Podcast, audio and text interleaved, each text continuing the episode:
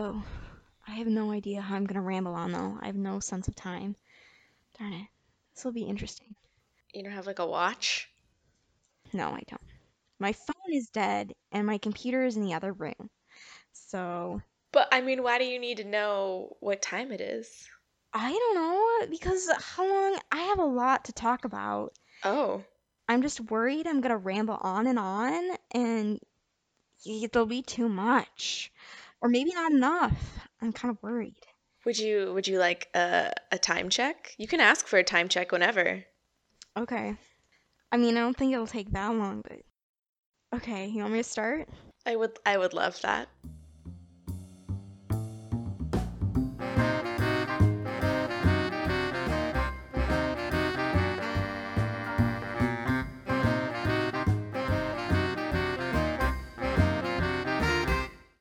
Welcome to Fauna Facts, the podcast where we talk about animal facts that you hopefully haven't heard before, and hopefully it's entertaining and hilarious along the way.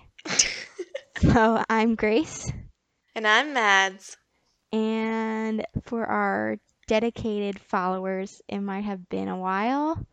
Actually, I'm not. Sh- that's true, right? It'll be a while for like the ninth one to come out, but this will be the eleventh, so they will have no idea what you're talking about. Oh, okay. Well, we have been busy students and world travelers, but we are back now. And you didn't know, but it's true.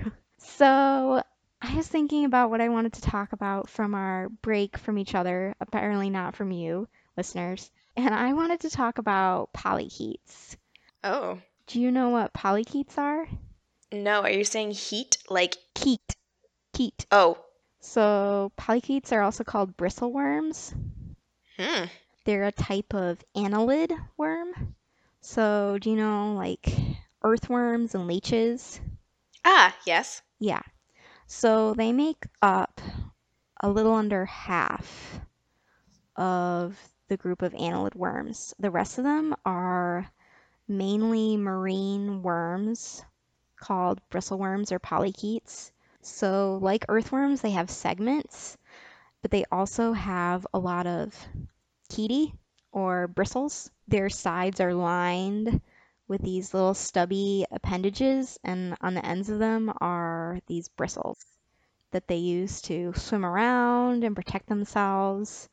They use it to sense the environment. So I just went crazy and looked up a bunch of different polychaetes. I got really excited.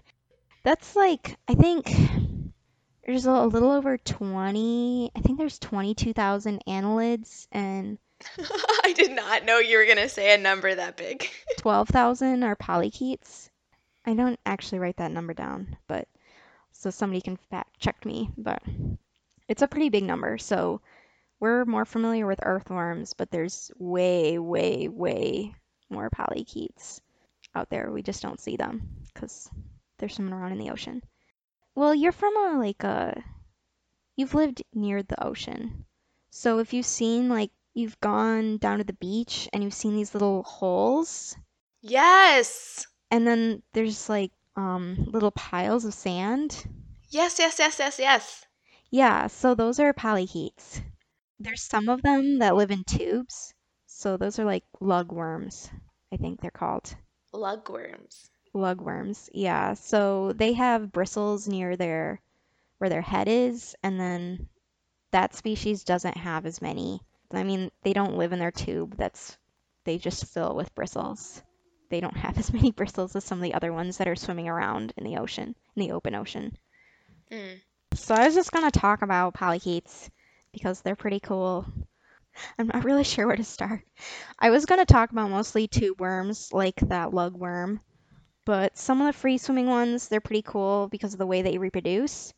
So they undergo epitoky, which means that they turn into well, there's two ways. One of them, their tail and turns into this sperm or egg sac with eyes and a head.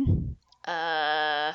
And then when it's time to mate, it just breaks off and they swim to the surface and kind of disintegrate. What?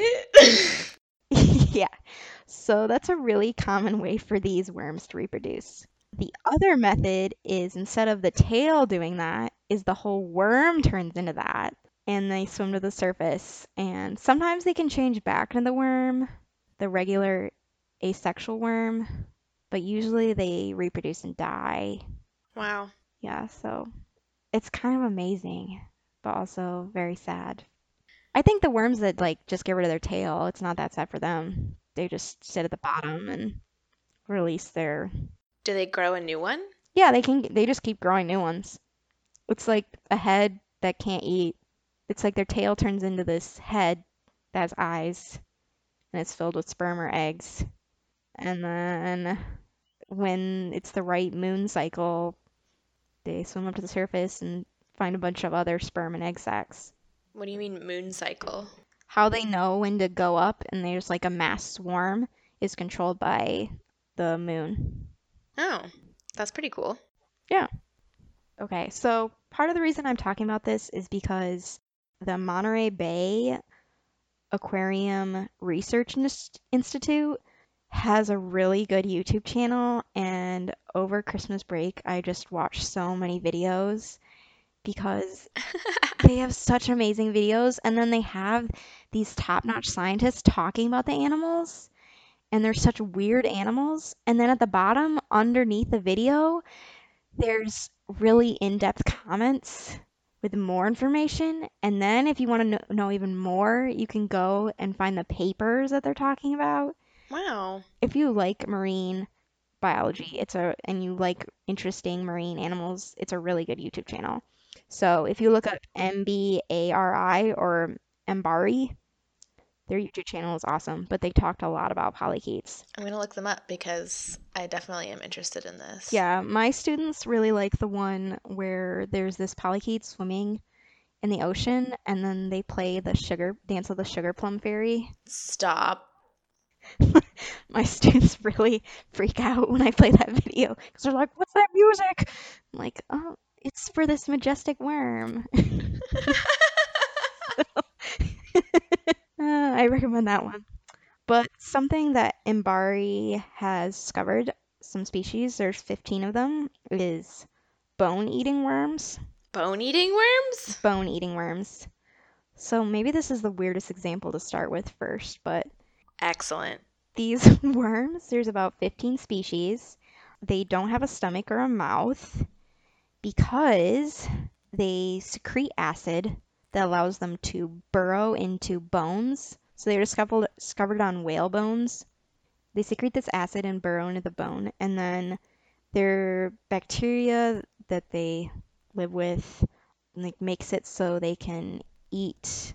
It digests the fat and protein in the bone, so they can use it as nutrients. But how do they get those nutrients if they don't have a mouth or a Well, they can absorb it. They can absorb those nutrients. And then I'm trying to think how to explain this. I think that they could absorb these nutrients.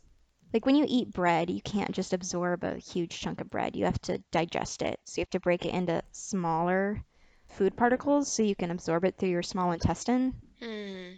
So what they do is the bacteria, they must absorb these nutrients. The bacteria breaks it down for them, and then the cells in their body, it's small enough that the cells can just absorb it, and it doesn't have to be digested. So, like your bloodstream has just a bunch of tiny molecules that have already been digested, so your cells are just absorbing it from your bloodstream. Got it.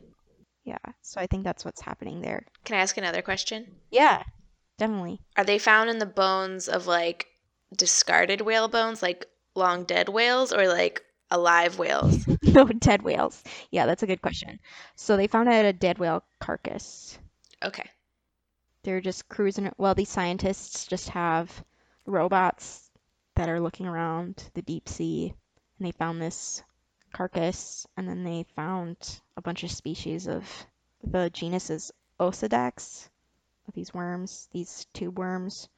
And what else? Oh, but all it turns out that all the worms you can see are female because all the males are living inside them. So one female can have 50 to 100 males inside her. Mhm. You don't sound. They're super tiny. I don't think they hurt her. Maybe they do. I don't know. You did not sound excited about that. Not not always. oh. and oh, I was super excited about all this.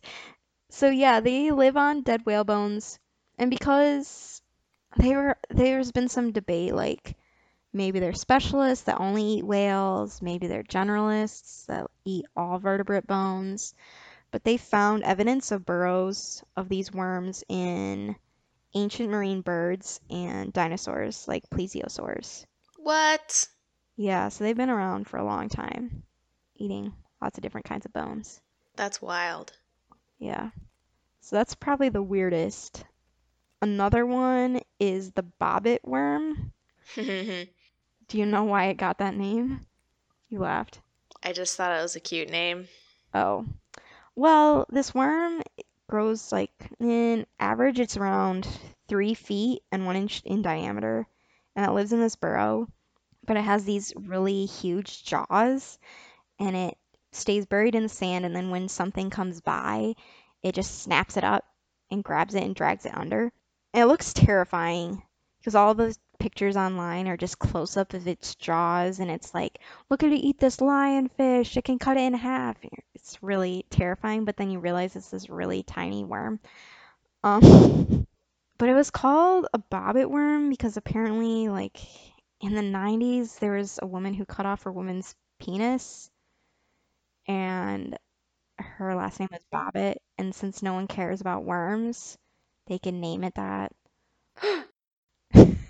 I don't know. I think you can get away with it when you're naming worms those things, but oh my gosh. no, they named it that after her. So I'm when I was looking this up, I was like, "Oh, I'm so glad I didn't get that reference that I'm too young for this." But also, I'm so upset that I had to learn about this by looking up worms. You know, now that you mention it, I think I have heard that story. Yeah, well, it's not that interesting of a story. I think the worms are more interesting. I mean, if you didn't, why would you even have a podcast like this? That's true. There's all these podcasts about like true crime and murder and stuff, and we're just over here talking about worms. Yes. But for those of you out there who do care about Lorena Bobbitt, this draws it in. Pop culture and zoology meet. Excellent work. Excellent work. You're, I tried. speaking the people's language. Oh, yes, I try. Also, on the topic of names, there's also a polychaete called squidworm. Stop. I'm serious. Oh my god. Squidworm. That's incredible. because it has 10 tentacles around its face, and squids have 10 tentacles. Or I guess squids have 10 arms. No, Wiggly bits. tentacles, yes. Squids have 10. I, ugh, mm, it's gonna bother me. They have 10 appendages. There you go. So, and so do these squid worms. But really, the name is interesting, but as far as like the we- other weird polychaetes we've covered, I don't think there's anything too weird about these other than someone was watching SpongeBob. Yes. It also marks this worm and when it was discovered, a timestamp. And oh, what are the other ones? There's also Christmas tree worms. They look like little Christmas trees. I can't wait for all the visuals on this. They live in live coral and they're very beautiful. There's Pompeii worms, which live in very hot hydrothermal vents. So the tails of these worms um, are in temperatures that get up to 140 degrees Fahrenheit. Whoa. Yeah. And their heads, their heads stay in the cooler waters nearby, which are only 70 degrees Fahrenheit.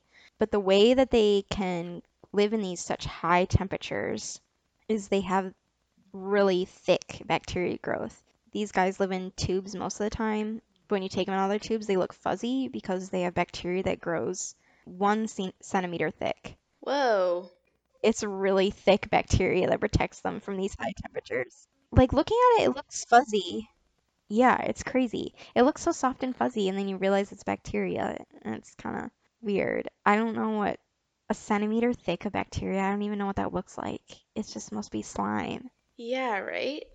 And then another um, deep swelling. So those ones live in those hydrothermal vents that get really hot. Another one is um, ice worms that live deep in the sea. So there's these methane vents, or I don't know what to call them. There's, there's a better word, but it's where methane is trapped in water and it forms this ice-like structure. So it's like frozen crystalline methane. hmm And then there's all this bacteria living on it. And so these worms just eat that bacteria. But the amazing thing is these worms can live because they live in such weird conditions, they can last 96 hours without oxygen. Whoa. Yeah. I think they need high pressure, so you couldn't just take them up on land and they need to be wet. So I don't even know how they'd figure this out. Like those poor worms, they're just like, I bet these guys can last without oxygen and tested it. I I'm trying to think. I had some other worms, but I feel like that's a lot of worms. It's a decent amount of worms. I decided to save some of the other worms for later because, Oh. yep, there's some other cool ones that we can talk about, but maybe I can fit it in in another section. So there's more. There's more where this came from. Some of them are really cute, like the sea mouse. It looks really fuzzy. It looks like a dust bunny if a dust bunny lived underwater. That's what the sea mouse looks like. It doesn't look like a worm. It looks like a scrub brush. So it's literally a sea a sea mouse. Yeah, Dust bunny sea mouse. it does not look like a worm. Huh. Yeah, so you learned all about polychaetes today. I did. I learned so much about them. I'm mostly just so thrilled that I finally now know what those things in the beach are. Yeah, that's actually probably the most relatable to people because those are the only things that live on land. right. I mean, people are like, "Oh, I love earthworms." It's like, "Yep, but there's more out there that you just can't see." Well, that is very cool. Do you, is there anything else you'd like to say about your worms or are you saving it? I think that's all for now. I feel like I'm like like not doing these animals justice though. What? I thought you would know something about them, No. but thinking back, I didn't know anything about them until I took invertebrate zoology because I've lived in the middle of the country almost my entire life. These guys don't live in fresh water, so I would have never seen them going to Lake Michigan. Mm, There's just a whole world out there that I didn't know about. yeah, I mean, we've established that I've seen them, but I didn't know I was seeing them. Yeah. So there's, I mean, there's other things, but I think I'm pretty sure those are lugworms. Yeah, I mean, you should also not expect me to know that much about invertebrates because I because I don't. I don't know. I've looked up a lot of polychaete videos. Sometimes I wish this was not an audio podcast, but was more visual, so I could just show Yeah. some of the weird YouTube videos I have. I have a lot of them of um mollusks too. A lot of bivalve videos. A lot of bivalve video. They're so cute. Wait, didn't I send you one? I think I sent you a scallop video for your birthday, didn't I? Oh, you did. You did. That's what I do in my spare time. I really appreciated it. It was so cute. Yeah. But anyway, this is an audio medium, so maybe Well, people gotta look at the Insta or the blog. Yeah. We'll put some pictures up. We will. I'll do it in a timely fashion.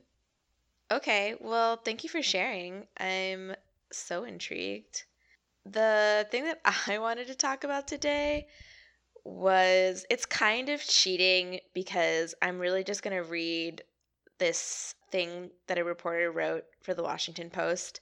And I just thought you would love it so much. And it also made me laugh out loud and stop what I was doing and just read the whole thing, even though it's really long. Not really long, but long for an article that I would actually read. My dad sent this to me.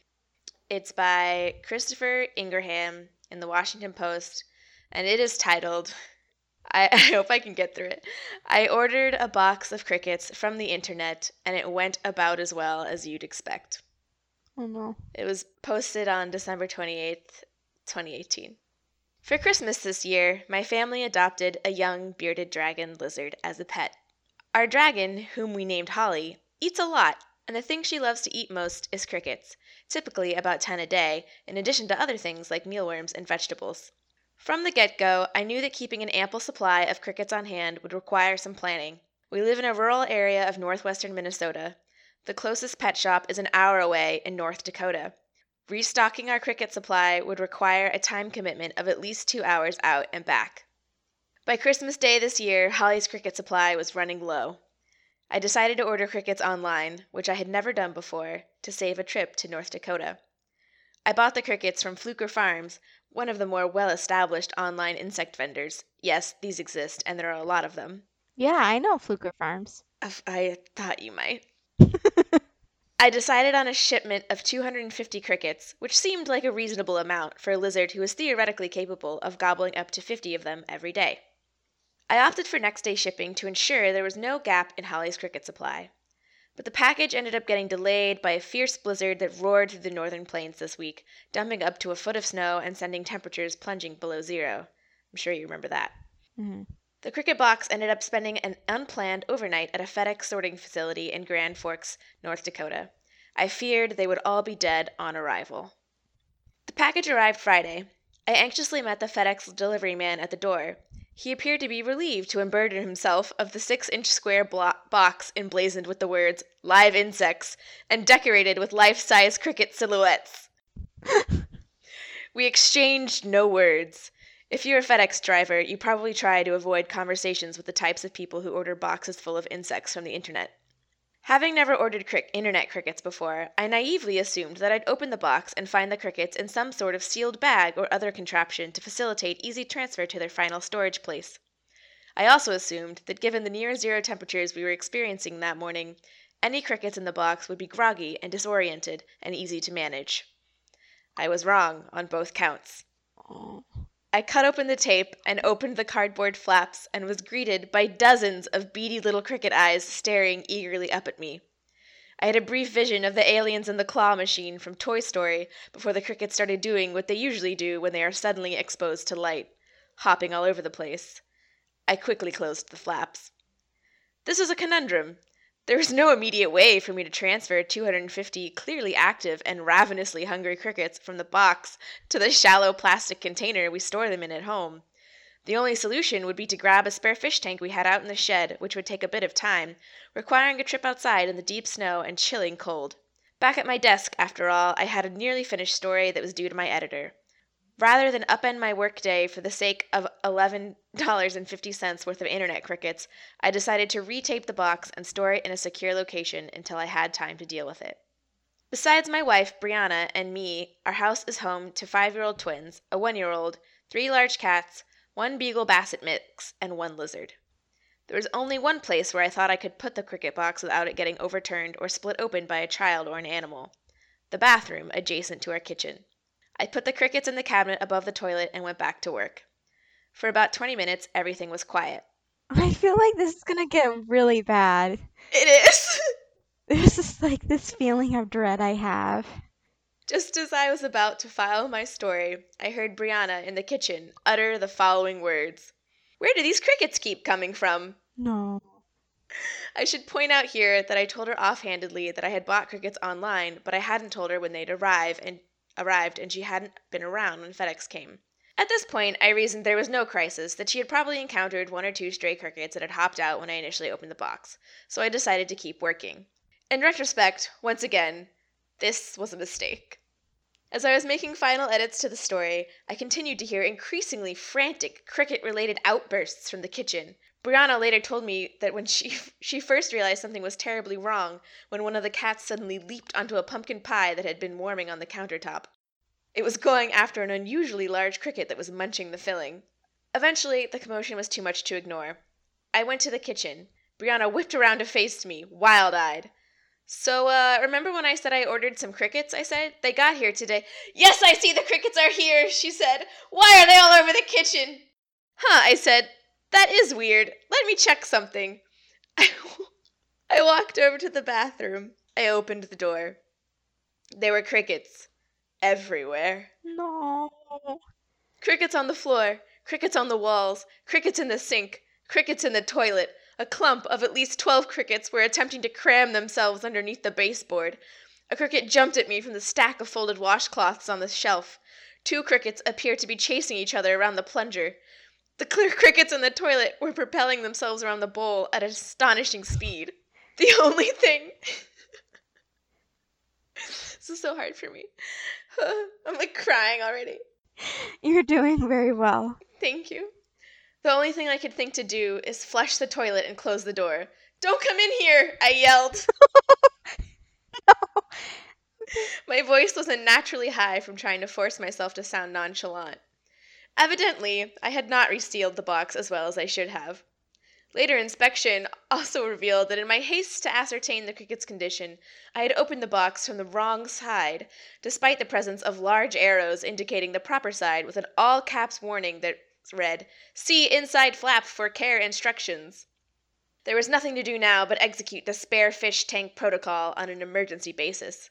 I threw on my boots, ran out to the shed, and grabbed the spare tank. I brought it back to the bathroom, threw the box inside it, and began scooping up the strays wherever I could find them. Roughly 45 minutes later, the bathroom was clear. But in the interim, the earlier escapees had begun migrating elsewhere. There were crickets in the kitchen closet, crickets in a pile of shoes, crickets making their way downstairs to the kids' playroom. The cats were in a state of high alert, having what I can only imagine was the greatest day of their lives. I tried to collect all of them. It was like the world's worst game of Pokemon. Well after the initial cleanup concluded, crickets kept turning up in inconvenient locations throughout the day. They were in the playroom and under the couch. There's presumably a contingent somewhere in the walls. At one point, I heard a five year old shout gleefully from the bathroom, There's another cricket in the toilet! I shared this story on Twitter last night as a form of life insurance. I told my followers that if they did not see any tweets from me this weekend, they should assume it was because my wife murdered me after finding a cricket in our bed in the middle of the night. It resonated well beyond what I expected. Perhaps this is because, as writer Nicole Cliffe observed, in every relationship there is the accidental cricket releaser person and the where are all these damn crickets coming from person. Look in your soul and ask, which am I? Oh, that's deep. I'm happy to report that as of Saturday afternoon, I am alive. The lizard is well fed. The cats are sleeping deeply. The Ingraham household is finally still. But something's chirping in the bathroom. Oh, that was pretty good. I didn't know how it was gonna end. I just knew. Wait, is that do- are you done? Yeah, yeah, yeah. Okay. Yeah, my worst cricket experience.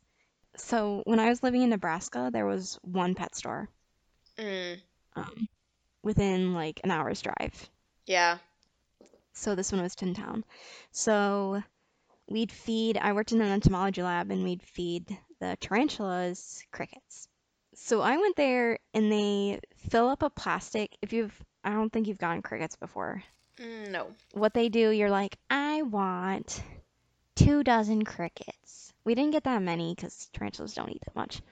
Good to know. And so they take a little scoop and they go to a fish tank full of crickets and they just tap a bunch into the plastic bag and then they fill it with air. So it's like this little mini container Yeah. of crickets. Well, he one day he filled it. It was like we were actually doing a cricket experiment. Like, do crickets like light or dark with a bunch of elementary school students? Mm-hmm. So we got 40 crickets. And he filled up the bag too much with air and it popped.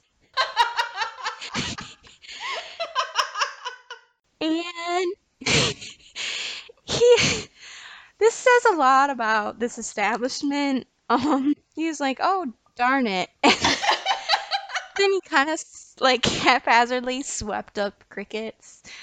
He's like, "Oh, that's never happened before." And then he gave me more crickets, but because it was such this grubby little dirty shop, there were lots of little yeah, there were a lot of places for them to hide, and he did not get all those crickets. It was not she it was like not a place like PetSmart.